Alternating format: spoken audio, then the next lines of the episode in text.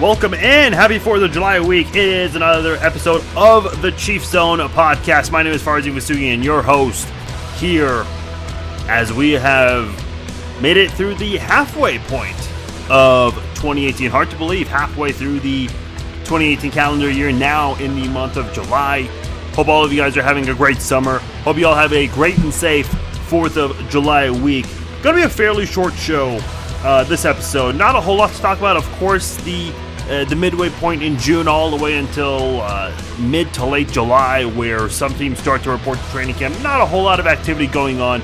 Generally, this time of year, if your NFL team is being talked about, usually not a good thing. We saw last year what happened when the Chiefs made some news about John Dorsey getting fired. I, I, I honestly don't think I can recall a uh, Chiefs story that uh, broke like that in the middle of the summer like that uh, ever. So uh, this is definitely uh, one of those uh, occasions where you you don't want to see uh, news like that, especially big news like that with your team this time of year. Fortunately, not the case for the Chiefs at this point. Seems like it's been a fairly quiet, drama-free offseason for the Chiefs, and hopefully that continues all the way into training camp and the regular season. So, a couple of things we'll still get on here as uh, Pat Mahomes, he's been receiving some Brett Favre comparisons uh, from Andy Reid.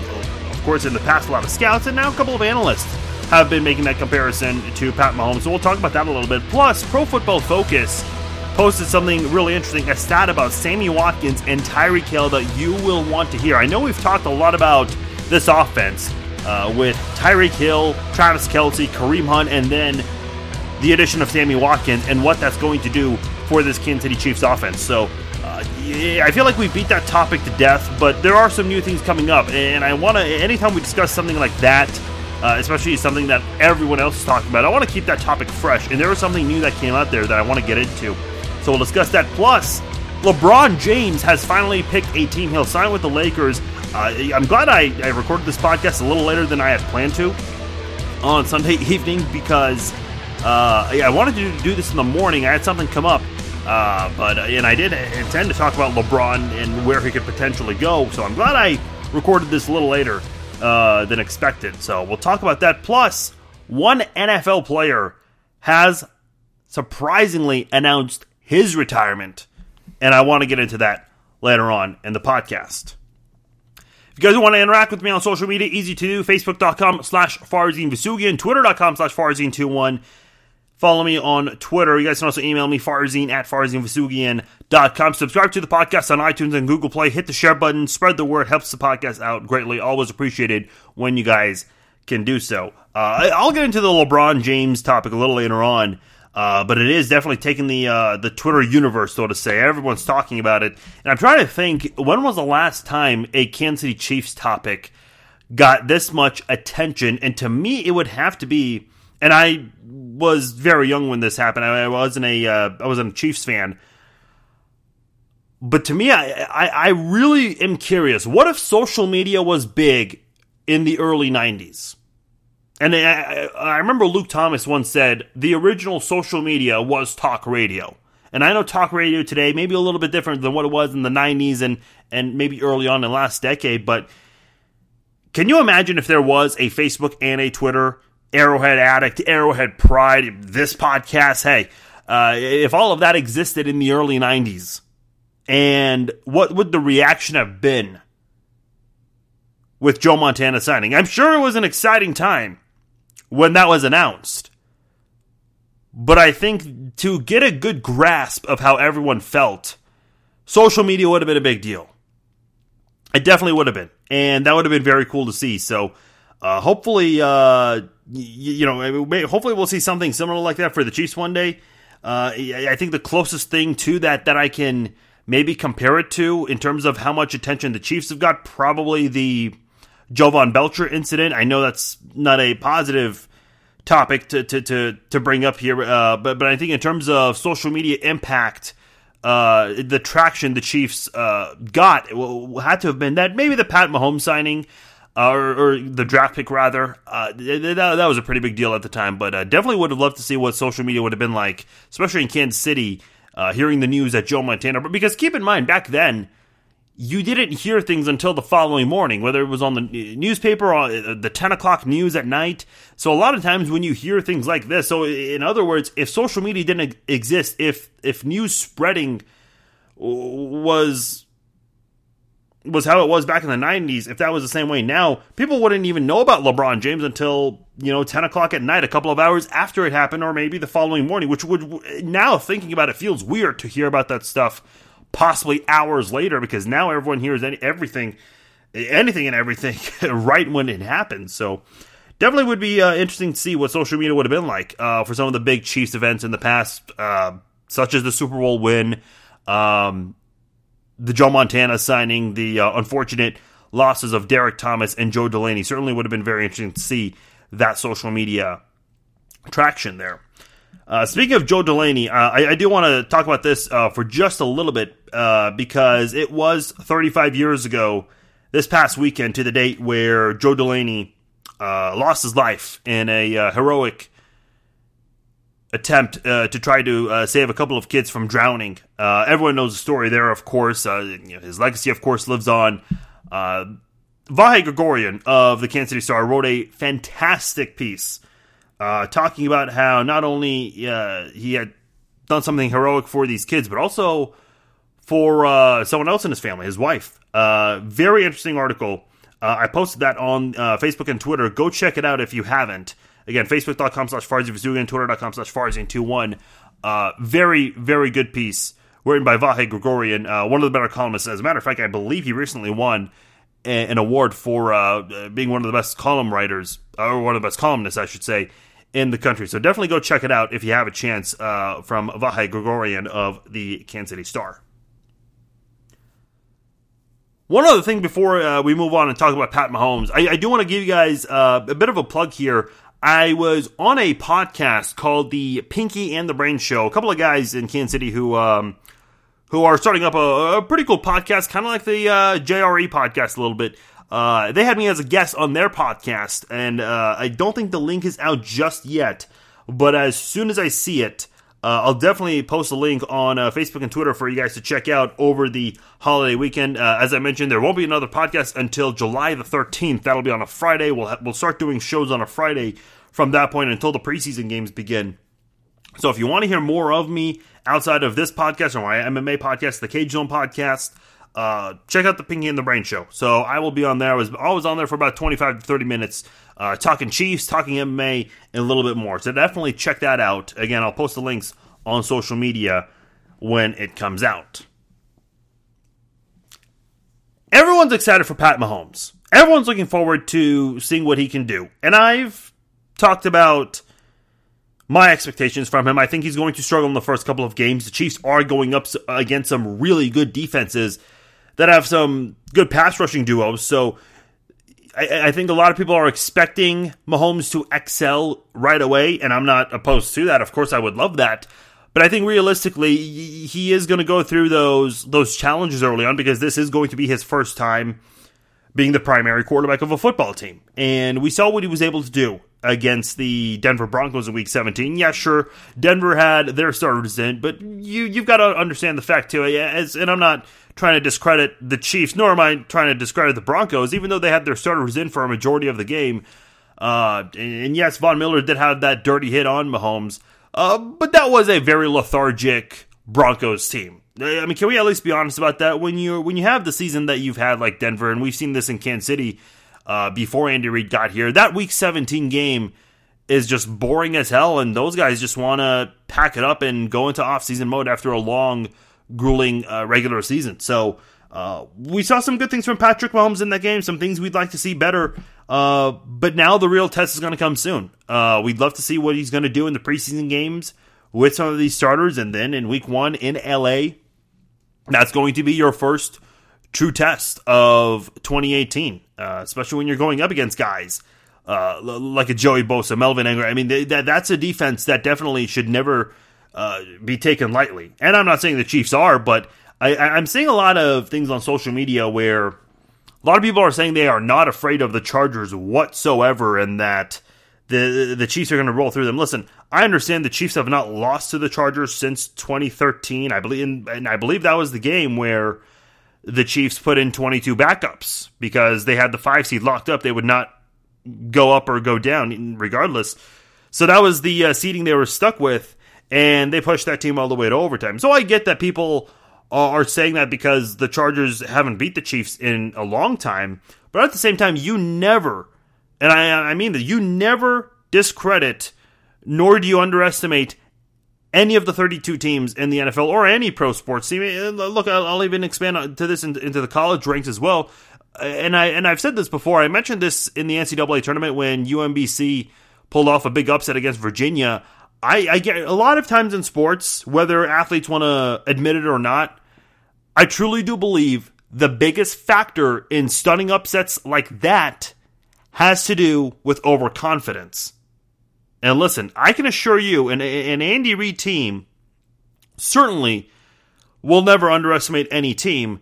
Uh, has this team gotten complacent? Yeah, of course. Uh, look at the two playoff games in which the Chiefs unfortunately blew a big lead. Uh, once in Indianapolis, once at home against Tennessee. So, uh, you know that's happened. Hopefully, the Chiefs have learned from their mistakes and they move forward trying to prevent things like that from happening again. But Pat Mahomes has been receiving a lot of comparisons to Brett Favre. A lot of scouts when he was drafted, and they do this in the NFL every year. Who, who is the pro comparison, uh, whether it's a current athlete or a past athlete? And a lot of people said it was Pat Mahomes. And I feel like that is a huge label. I mean, listen, you've got to pick somebody. When a guy is picking that early, he he's going to get compared to a Tom Brady or Ben Roethlisberger, one of those top notch quarterbacks who have a greater chance of being crowned as champions every year. I mean, that's just the way it works. Uh, but Brett Favre is obviously considered one of the greatest quarterbacks of all time in NFL history. That's the kind of label Pat Mahomes is getting. He's tabbed as the next Brett Favre, essentially. And I think he kind of had some Brett Favre kind of moments in that in that Week 17 game, in that final drive uh, he escaped a couple of players uh, who were trying to take him down, who were pressuring him, and then he found a, a, wide open player. I can't remember who it was. I want to say it was Albert Wilson, but he maintained his composure and found someone wide open despite dealing with a lot of pressure, which is something Brett Favre did a lot in his days, uh, using that cannon arm of his. And when you look at some of his Texas Tech highlights, you see him slinging it very far. And I think that's one thing that a lot of people are excited about when you see Pat Mahomes and what he's going to do in the NFL. How is he going to showcase his arm and how is he going to utilize that in the big leagues? Especially when you've got guys like a Travis Kelce, who is a matchup problem for a lot of linebackers and maybe even too fast for a few defensive backs out there. One of the faster tight ends you'll see in the NFL, and that chemistry on the field is going to be exciting to watch. Then you add in the fact that you've got arguably the two fastest receivers on the team, maybe even the the fastest receiving duo in the NFL right now, in Sammy Watkins and Tyreek Hill.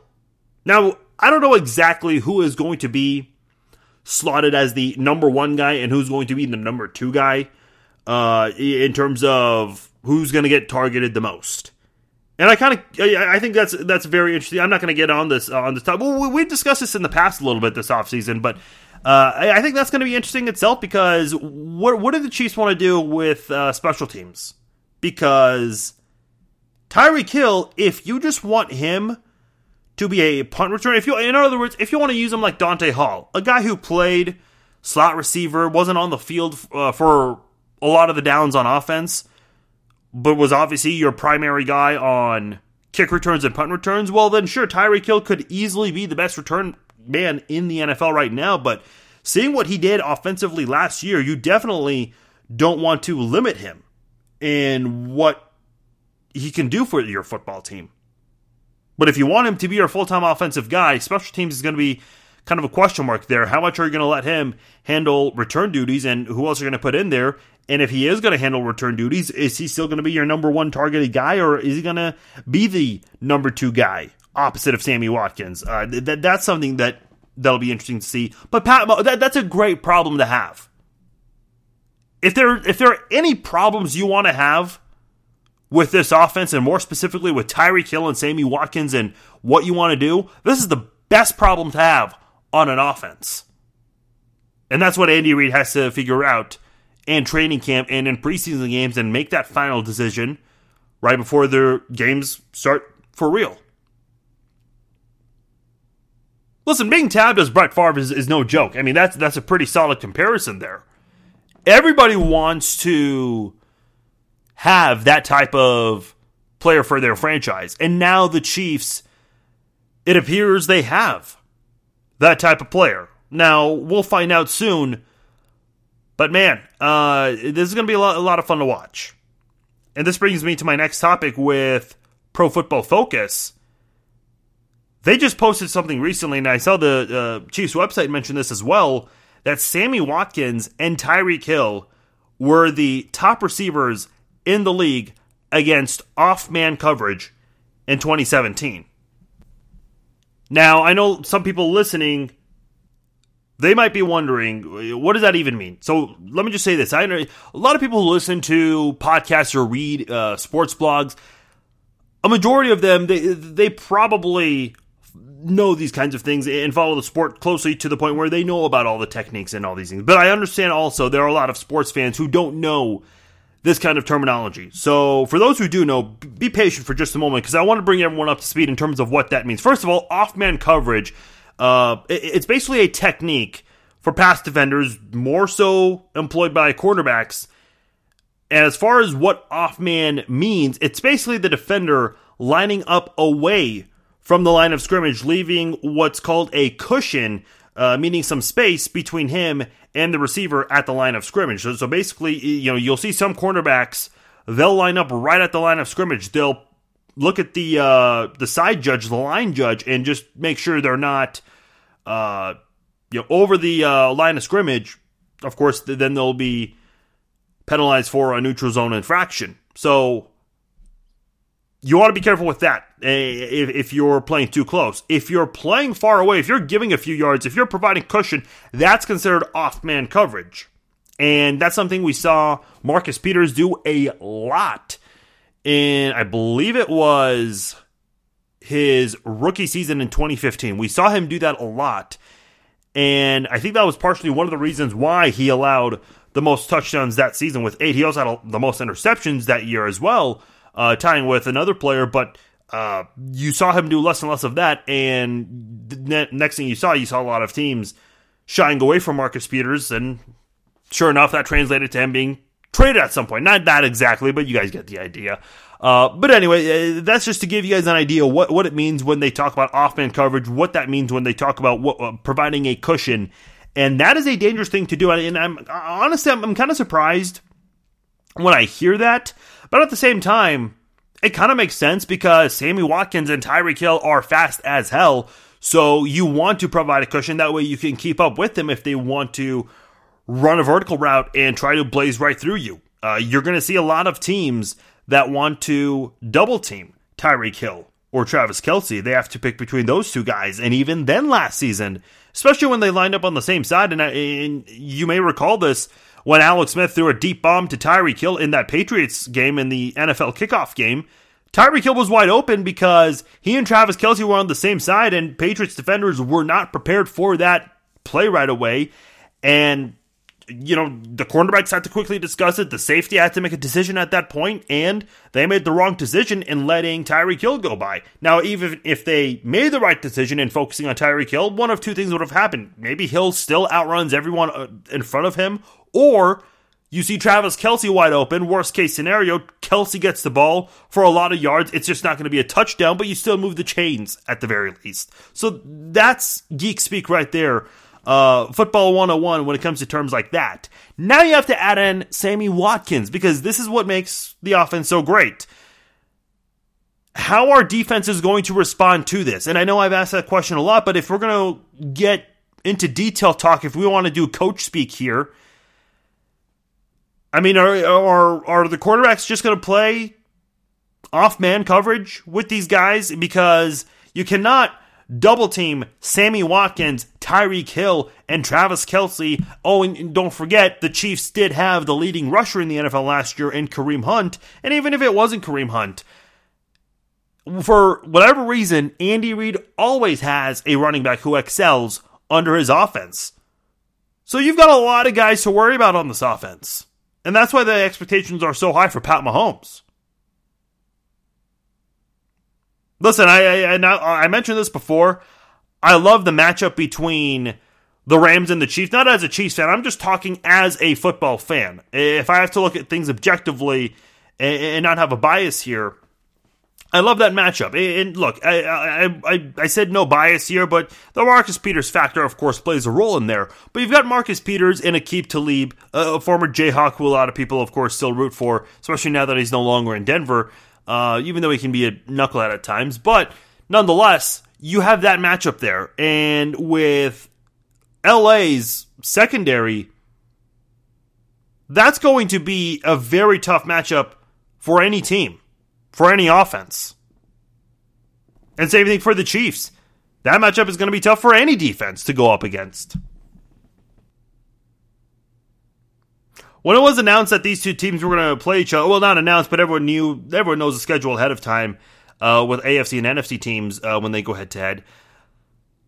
But I was really hoping this would have been uh, an early matchup because even though you're not developed yet, it, it, this matchup is going to happen in uh, late, I believe in early November, late October, somewhere around there. I can't, I don't have the exact date in front of me, but late in this, midway through the season, essentially. And at that point, unfortunately, and this is a very unfortunate part of the of, of sports in an unforgiving way, but injuries are part of sports, and I want to see LA's defense. It's complete defense against Kansas City's complete offense. I, I, I really want to see that matchup because who is going to be the better of the two? Casey's offense or LA's defense? And unfortunately, unless both teams are very lucky with with with injuries, it's unlikely we get that complete matchup by the time those two teams play.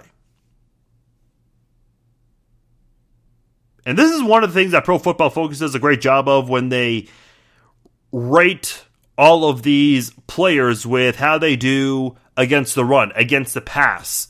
Uh, you know, which players? Uh, you know, maybe you have a team that's ranked last against the run, but maybe there's one player out there who does a great job when it comes to stopping the run, and they rate players individually like that. Uh, how do players do against off man coverage or man to man coverage? I mean, they, they really do look at the the sport uh, all the way through, and that's very interesting to see right there.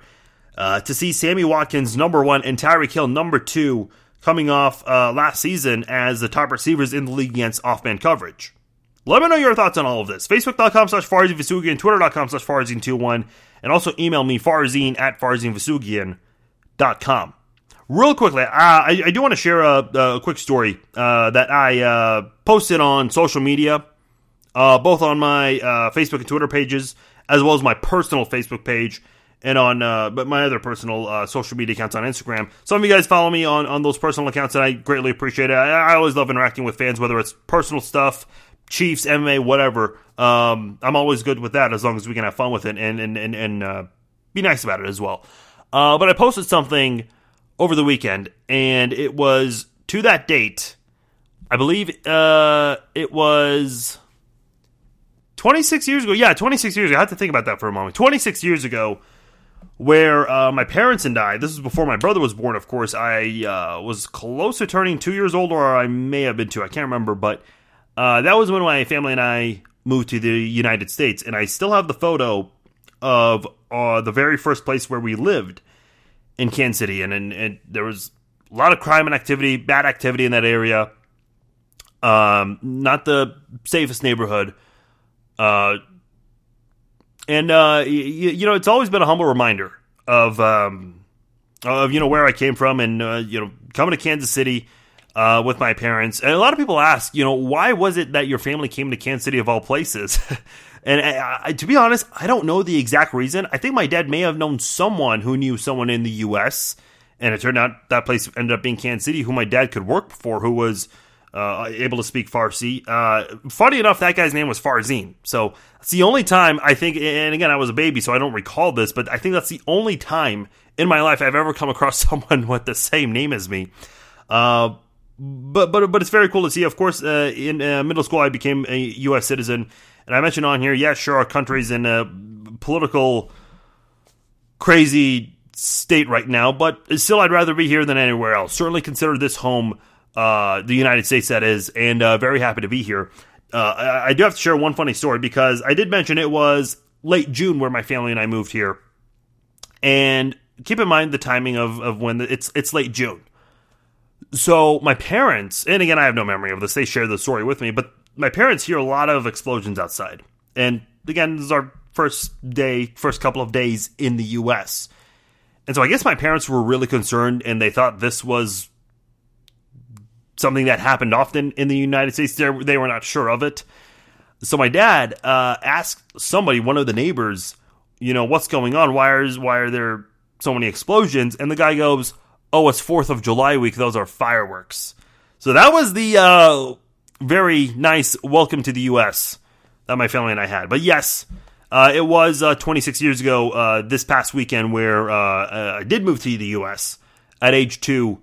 And uh, eventually, that was the story of how I eventually became a Kansas City Chiefs fan. I have not seen a lot of playoff wins. Some of you guys have, uh, but hopefully that changes very soon with some of the topics we discussed uh, with Pat Mahomes and the receiving duo we've got out there. I think that's definitely going to be a big change for Kansas City. So let me know your thoughts on all of this. Facebook.com slash Farzin Twitter.com slash Farzin21. Feel free to email me as well, Farzin at FarzinVousoughian.com. Time to wrap up the show. Let's go around the NFL.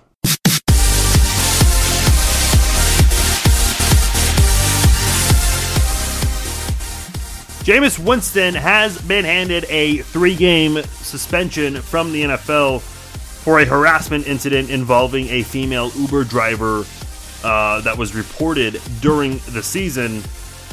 And here's an incident. Here's something that a lot of people are talking about. And we talked about second chances many times on here uh, about Tyreek Hill when comparing it to other incidents, more notably with Luke Heimlich, a, uh, an accused child molester who the Royals are considering uh, potentially signing. But this is something. This is not a second chance. We're talking lots of chances for Jameis Winston. He got in trouble plenty of times in college, and he's still getting in trouble in the NFL. And listen, when when people say college, when you're at that age of 17, 18 years old, I mean, most if you're not 18 when you start college, most kids are 17 because some kids graduate early and they start college. Some kids may be born a little earlier than others, and they're 19 when they start college. Regardless, the thing here is, at that age, you should know from right, right and wrong. You have to know. And Jameis Winston hasn't been able to pick up on that yet for whatever reason. He's gotten in trouble many times wherever he's gone, and that's not acceptable.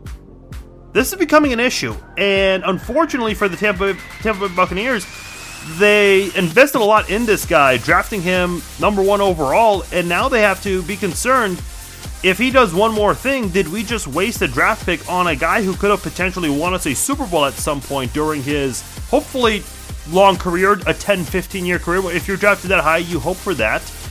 Uh, but this is something that's that's that's not good. You never want to see this. It's never good. And sadly for the Buccaneers, that's something they have to deal with. And if you remember last year, a lot of teams suffered a lot of injuries when it came to uh, training camp, practice, off, off-season practices, more so in, in uh, July and August, uh, right before the preseason. A lot of people wonder why that was the case. So the NFL had done some research and looked at some of the data, and they handed data out to all 32 NFL teams with, with different types of data, more specific for their team and what they had gone through. The NFL warned all 32 teams that 11 on 11 training camp drills were largely responsible for last year's spike in preseason injuries, more so concussions. That is what we saw the most. Each team received a customized data report describing how and when preseason co- concussions occurred in their camps last season compared to the rest of the league. So, listen, I've got to say, I know the league's been criticized a lot for how they've handled these kinds of injuries, especially concussions, and uh, we see a lot of players uh, filing lawsuits against the NFL for not doing anything about this. But the NFL is at least trying to make something here, and I think this is certainly a start. This is where you've got to do something, create some common ground. The NFL and the NFLPA have worked together on trying to ban certain uh, hits, uh, and there are some hefty fines as well as big penalties for that. Uh, although I do think the league needs to be more strict on that in order to limit those kinds of things because we still see them from time to time. But nonetheless, uh, the NFL is starting somewhere with this, and I think it is something that's much needed uh, for for the teams and for the players because it's unfair for everyone to go through with this. You want to keep your players as healthy as possible, and concussions are a very serious thing. Uh, look at Kam Chancellor, who I teased at the beginning of the podcast. He just announced his retirement Sunday evening uh, or at least what sounds like a retirement. And uh, he had a lengthy post on social media, and at the end of it, he said, "Hey, pray for your boy." Uh, he said something to the effect of how he's concerned for what's to come in the future with head injuries after the game of football. As we we know about Larry Johnson, he believes he has CTE, uh, which is something you cannot know for sure until you are deceased. Uh, another player came out saying he thinks he has that uh, it's very unfortunate in the NFL doing the right thing, trying to figure out how this all starts and doing what they can to limit all of this for sure. One quick story I do want to touch on here that I have on here. Former Kansas City Chiefs defensive tackle Roy Miller, also with the Bucs and the Jaguars, he has announced his retirement from the NFL, but not because of injuries, more for personal reasons and not not good personal reasons either. In a statement on Instagram, he says his ex-wife is attempting to hurt his career. He says he received offers from other NFL teams, but his ex wife is apparently making it hard for him to have a football career, which is what he tries to do to feed his children through playing football. Uh, if you may remember, he was arrested in November for domestic battery and hasn't played in the NFL since then. The Chiefs cut him when that was uh, when that was announced. The Chiefs did their investigation and decided to let him go. Uh, she also sought a restraining order last week, and I think this may have stemmed to possibly him retiring. As uh, it's it's a it's reported that Roy Miller ripped the handle off of her car door during some sort of dispute over custody of their children.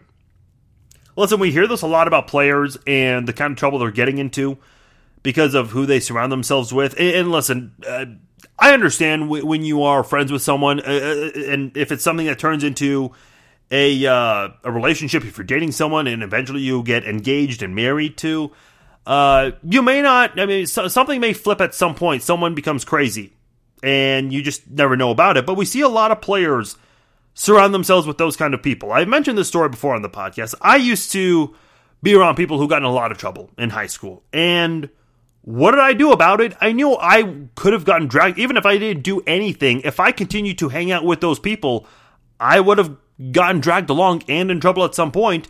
I just made this decision to say, hey, look, if it meant having no friends, especially from high school, you know, then I'll stay away from them because it's not worth getting in trouble. Now, of course, I've met and become friends with a lot of people in college and am uh, at a much better place in my life personally, but uh, people have got to be very careful with who they who they surround themselves with. Get to know the look at Kareem Hunt. He's been involved in two incidents this offseason, both minor, but they're still incidents.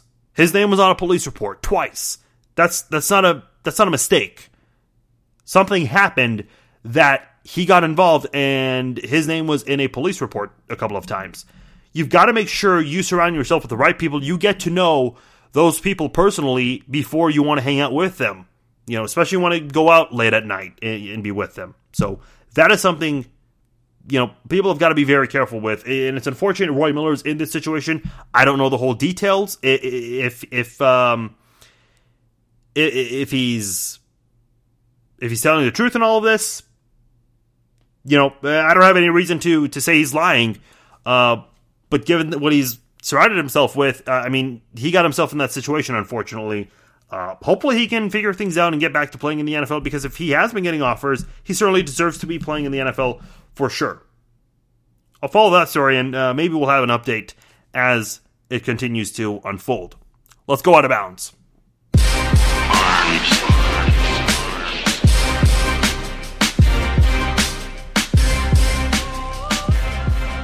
LeBron James has finally picked the team. It's the Los Angeles Lakers. Uh, it's funny, right in front of me on my sheet, I, I have it listed as LeBron slash Kawhi Leonard slash Paul George and how insane the coverage is. I posted on uh, on social media the different notifications I got. One day the Lakers were aggressively pursuing Kawhi Leonard. One day they weren't. One day they're getting Paul George. Then he signs with the Thunder. Uh, LeBron's going to meet with the 76ers. Oh no, LeBron is actually, uh, his representatives are meeting with the 76ers in LA. I mean, I got all kinds of different notifications. I, I cannot tell you how many times uh, ESPN and Bleacher Report sent notifications flip flopping whether or not they thought LeBron was going to go to the Lakers. And sure enough, he went to the Lakers. Now, a lot of people are talking about how the Lakers are going to be great, and yes, they will, but do not pencil them in as champions. First of all, they've got to get through the Warriors. We all know that's been a thorn to LeBron's side. But second of all, and people are have, have my tweets right now are crazy because of the comparison I made. But do not forget when Steve Nash and Dwight Howard went to the Lakers. Everybody thought those th- that Lakers team was going to run over the West. And they did it. The complete opposite happened. Now, people are saying, oh, you're comparing LeBron to Steve Nash and Dwight Howard. No.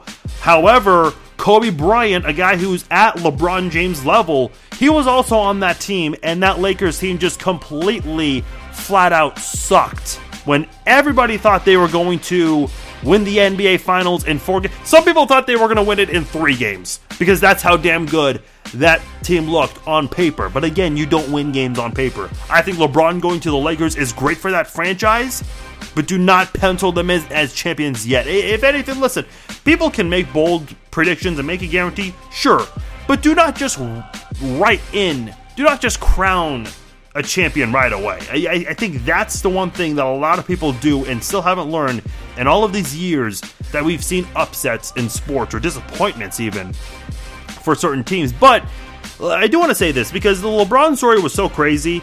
Everybody wanted to have a hand in breaking the story. Everyone wanted to be the first one because this is a pretty big deal. We don't see things like this often. LeBron's done a deci- decision, excuse me, a couple of times, leaving uh, Cleveland to go to Miami, then going back to Cleveland, then going to LA. So that's been a uh, that's happened a couple of times. The Peyton Manning free agent signing for the Broncos, that was a big deal. A lot of people wanted to be in on that story. Look at look at the Paul George story, re-signing with the Thunder. His his uh, barber uh, bro- broke the news essentially that he was staying, and a lot of people were making jokes about how people are uh, getting sources from people who know of LeBron or a, a, a, family member of LeBron's, and they're trying to break the story. So everyone wanted to have some sort of say in that, which is crazy. So, but nonetheless, uh, here's an interesting aspect about the LeBron James story. Yeah, sure, uh, him leaving and him joining a team, uh, obviously one team's going to be bad, one team's going to be good, but nobody's looking at it from this point of view either.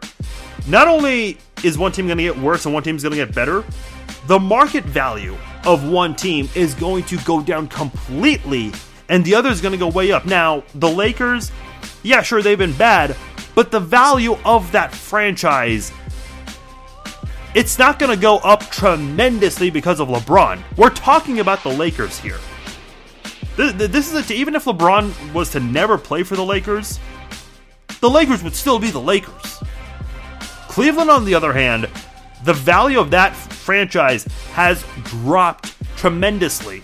By the way, when LeBron left Miami and joined Cleveland, I remember seeing a report, and I don't know the number, but it was a very big, significant number that the Miami Heat lost lots of followers on Twitter. I'm really curious to know what the difference in Twitter followers will be for uh, for the Cavaliers and for the Lakers. Now the Lakers already have a lot of followers. I'm sure they'll get a lot more. Uh, maybe not a noticeable difference, but still should be more.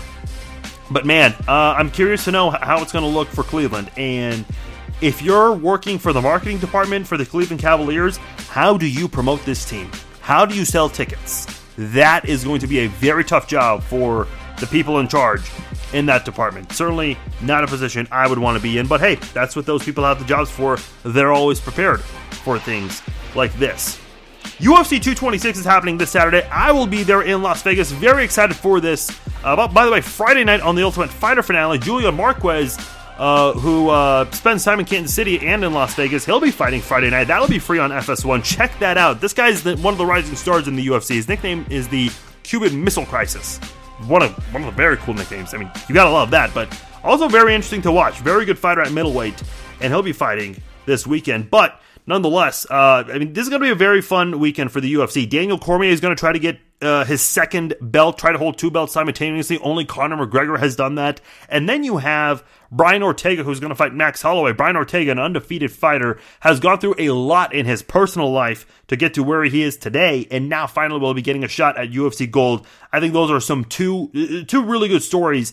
No, it's not Conor McGregor, it's not Jon Jones, it's not Ronda Rousey, it's not Nate Diaz, it's not no superstars are involved in this pay per view.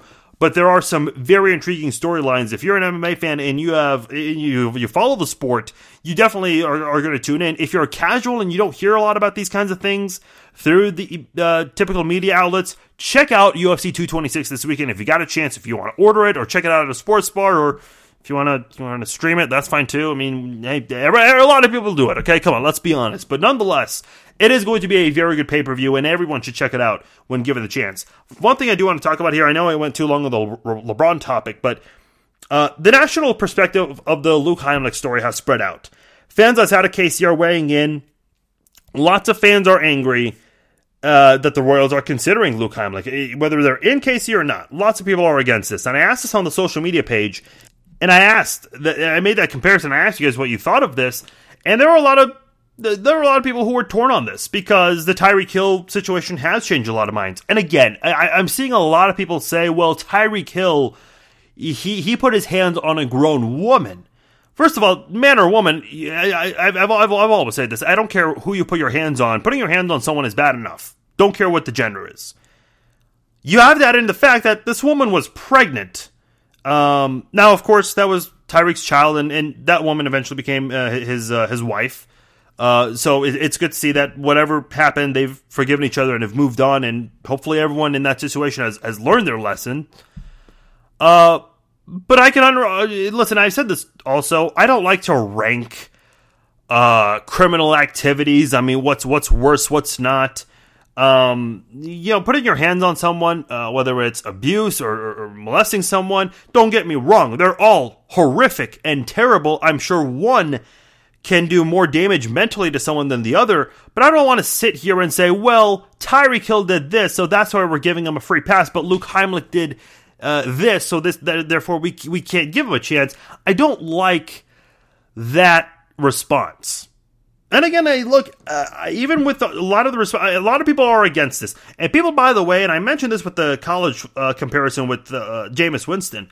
A lot of people are saying Luke Heimlich was 15. We shouldn't hold this against him, folks if you're 15 years old, you should very well know that that kind of activity, any kind of bad activity, is is against the law.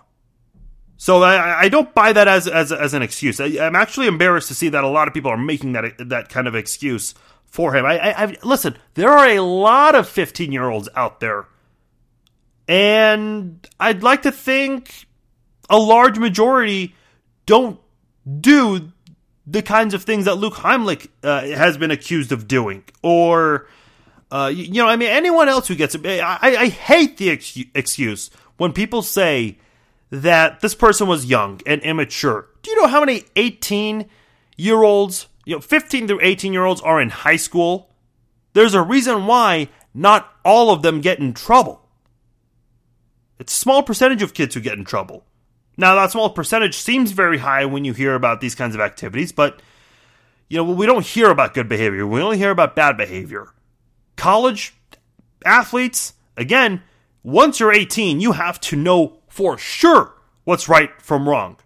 And, and I hate the excuses that people make for a lot of these people. And I, I heard this a lot in the pros too, especially with Yordano Ventura and the amount of uh, problems he had with other players uh, arguing with a lot of players. I, I never understood that one bit. So that is something I wanted to bring up here, uh, discussing the Luke Heimlich topic. Do not make any excuses about his age.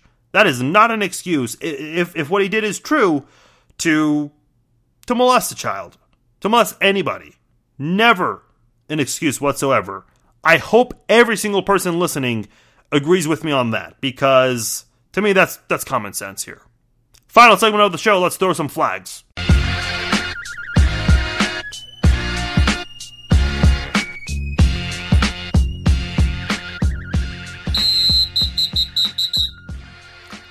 Emory University ranked NFL fan bases based on fan equity, social equity, and road equity, and the Chiefs were on the bottom of that list. Uh, essentially, Emory University is saying that Chiefs fans are the worst because Listen, uh, Chiefs fans are really supportive. They have the uh, noise record, loudest stadium in the NFL. You see a lot of Chiefs fans on the road, and for whatever reason, Emory University did not pick up on that. I don't know how this research was conducted. And listen, if you if you were to ask me who would the worst team in the uh, worst fan base in the NFL be, um, I don't know. Uh, I, I I couldn't tell you to be honest. Uh, but I certainly would not pick Kansas City because that te- that fan base. I mean, they're always making noise when the defense is on the field for home games. Uh, I still remember when the Chiefs were leading by one against the Patriots during that kickoff game. Patriots fans were silent when the Chiefs were on offense. They're, they they weren't even cheering for their defense. If that was Arrowhead, if the Chiefs were down by one or even by two possessions, and the opposing team had the ball, Chiefs fans would be on their feet as long as it's not late in the game making noise. So listen, I I, I I don't know the details of how this was all conducted, uh, but I think the people at Emory University responsible for this research need to need to consider someone else to do this list because Chiefs fans are definitely far from the worst in the NFL. Vince McMahon reportedly will invest $500 million on the revival of the XFL if it goes into a third season from the revival. So 2020, that's going to be the inaugural season of the revival of the XFL. So if it makes if the league has a season in 2022, McMahon is supposedly going to invest 500 million dollars on crappy football league. Extremely crappy football eh, you know, you know, first of all, what are you going to do with 500? You're not competing against the NFL. I don't know how many markets the XFL wants. First of all, I don't know if it's going to make it into a third season. Now, given the, the timing of all this, maybe the XFL was ahead of its time. Maybe the XFL will succeed in 2020, given all these marketing strategies we have today with social media. Maybe we'll see a difference. And listen, a lot can happen from now until the season starts in 2020. Maybe we see a little bit of a, a better change in social media. Maybe we see something different by that time that will allow the XFL to better promote its league. I, am being I'm trying to keep an open mind here, but 500 million dollars for something like this. Uh, I mean, I don't know. L- listen, if it does last that long, I guess sure. Uh, maybe there is something to be said about that, and maybe you have to do something to expand if if it lasts that long and see is this potentially going to compete not with the NFL but maybe with other football leagues like the Arena Football League or uh, the CFL. Maybe that's a very possible comparison you could make. I don't know, but 500 seems a lot. Now, again, if it does go into a third season, which I'm doubtful of, perhaps then we have to give Vince McMahon and the XFL a lot of credit for the revival and going into a third season because at that point, I guess maybe you should spend some money and see what you can do to expand. Final one from me a woman on Spirit Airlines. She had one of those freakouts, uh, one of those airplane meltdowns, because that's unfortunately becoming a, a, a thing. Uh, so basically, what happened? She starts panicking uh, as the uh, as the plane had to make an emergency landing. I can't remember where it was, but it was for a man who went into a coma. Her concern was that she and her daughter are going to be late for the daughter's volleyball tournament. Lady, your daughter is going to be just fine. She's just going to miss a stupid volleyball tournament, okay? There are going to be plenty of other chances for this daughter of yours to impress scouts. Now, I don't know how old this daughter is, by the way. But again, I'm sure there will be plenty of chances to uh, to impress someone that wants to recruit volleyball players. This is a guy who's in a coma. What's more important here, a sport or someone's health?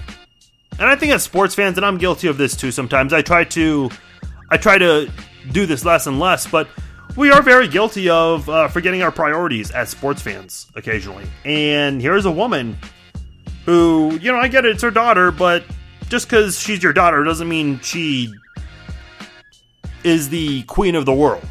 And there, there are people who deal with more serious things than missing a volleyball tournament. So, eh, you know what? Just for the sake of the woman, eh, eh, here's the thing: I, I never root for kids to do terrible.